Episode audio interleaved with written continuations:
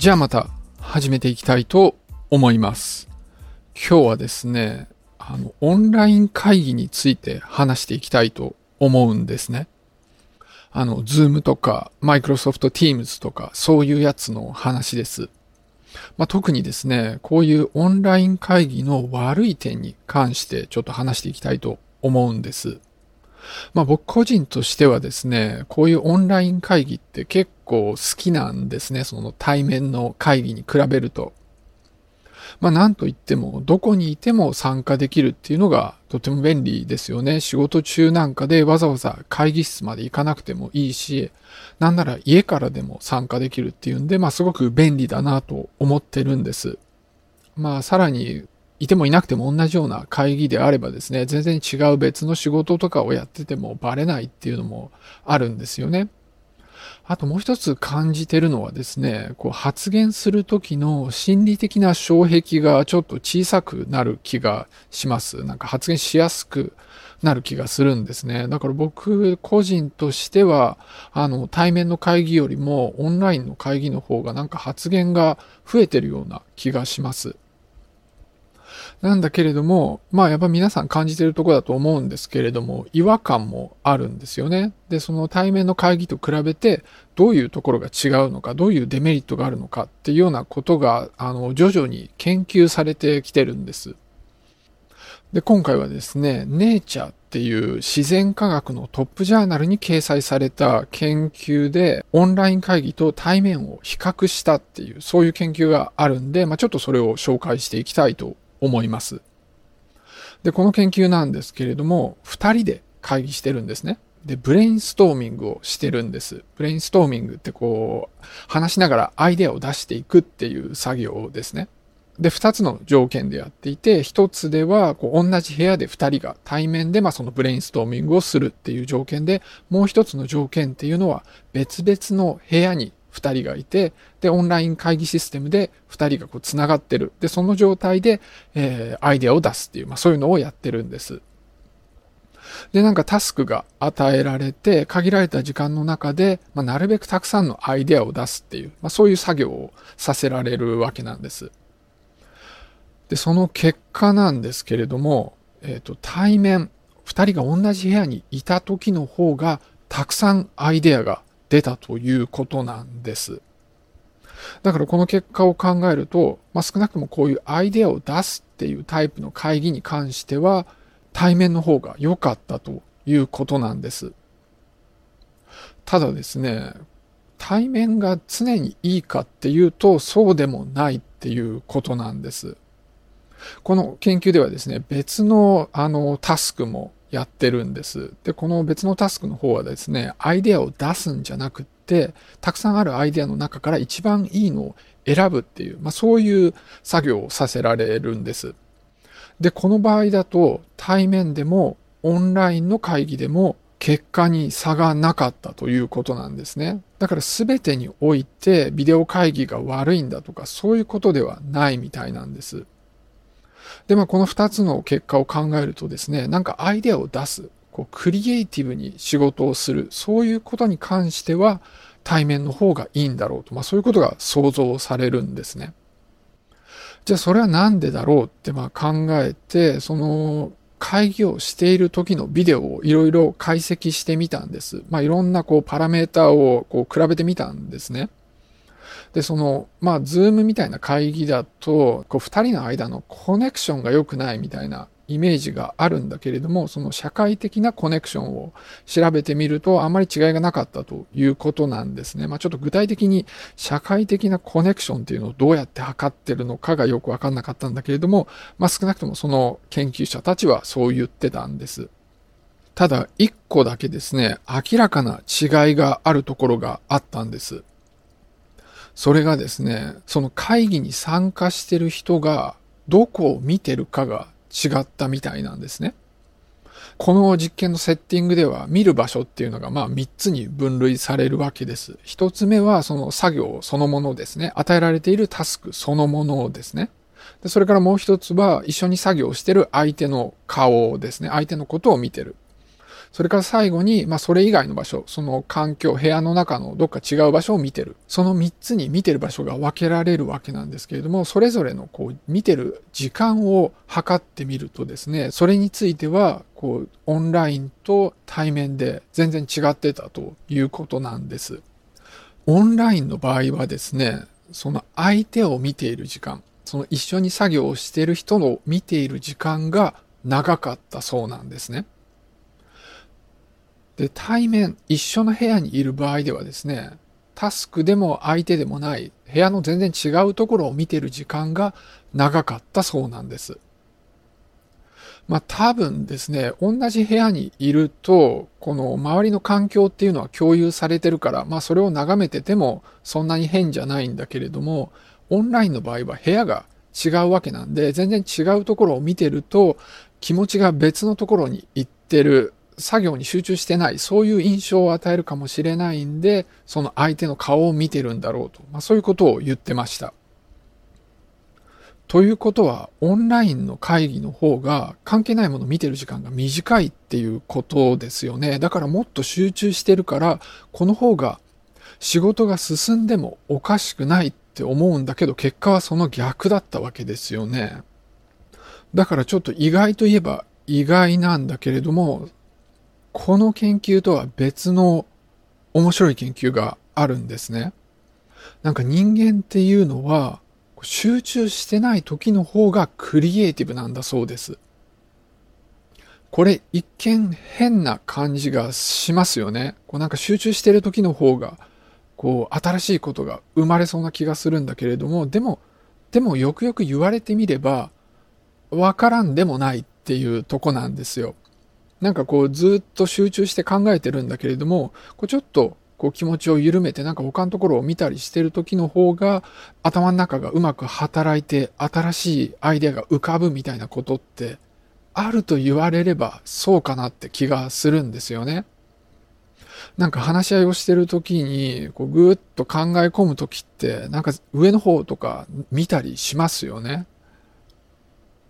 だから、まあそういうところは確かにあるかなと思うわけなんです。で、さっきのそのズームと対面の比較でいくとですね、オンラインの会議っていうのは周りを見てる時間が減ってるわけなんですよ。だからひょっとしたらこれがクリエイティビティが下がってる理由じゃないかって、まあそういうことを言ってました。だからまあ解決策としてはですね、ひょっとしたらこうカメラをオフにして音声だけで会議してれば創造性に関しても対面と同様になる可能性もあるんじゃないかと。まあ、そういうことが考えられます。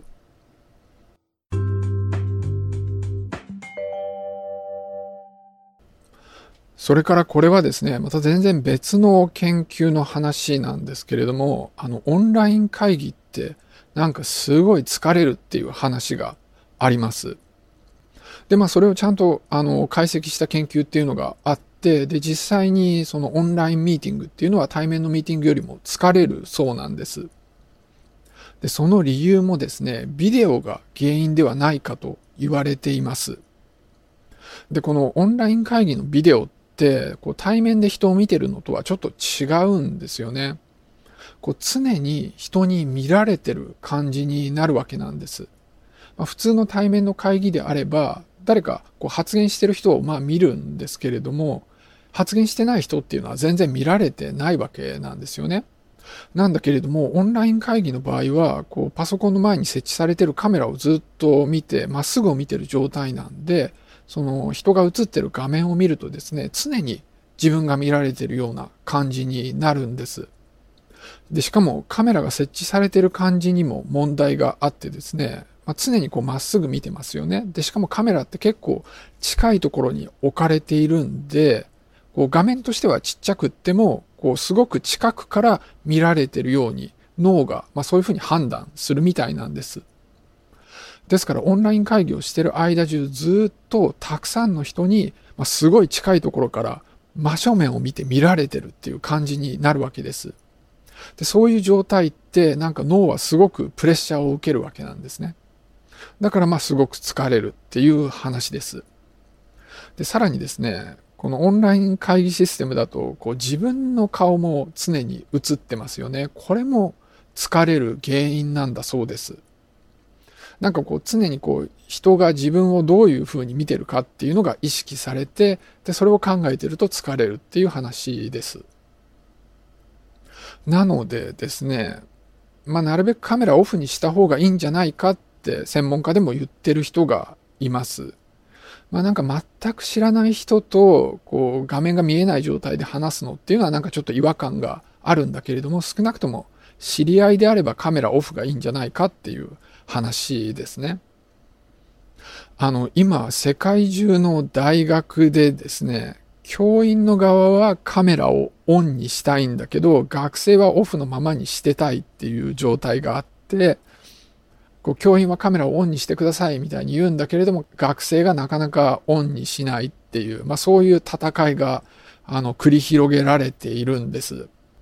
まあ確かにですね、教員の側の方がいっぱい喋るんで、カメラがオンになってないと何もない壁に向かって喋ってるような感じになるんで、まあ教員の側がカメラをオンにしてほしいっていうのはわかんないでもないんです。でも今の話から行くとですね、オフの方がいいのかもしれないなというところなんです。で、僕はですね、自分が仕切ってるミーティングに関しては結構オフにしてもらってます。で、そうでない時もですね、こう画面上に人の顔が映りますよね。で、それをこう画面からもう外して、あんまり見ないようにする。まあ、特に自分の顔ですね。なるべく見ないようにしてミーティングをするっていうのをやってます。そう、なかなか、あの、セキュリティの問題もあって、ビデオ全くなしって、なかなかちょっとやりづらいところはあるんですけれども、その画面を外すとか、あとはなんかうまく消し方がわかんない時には、こう、モニターにポストイットを貼って見えなくしちゃうとかいうのも結構いいやり方だと思います。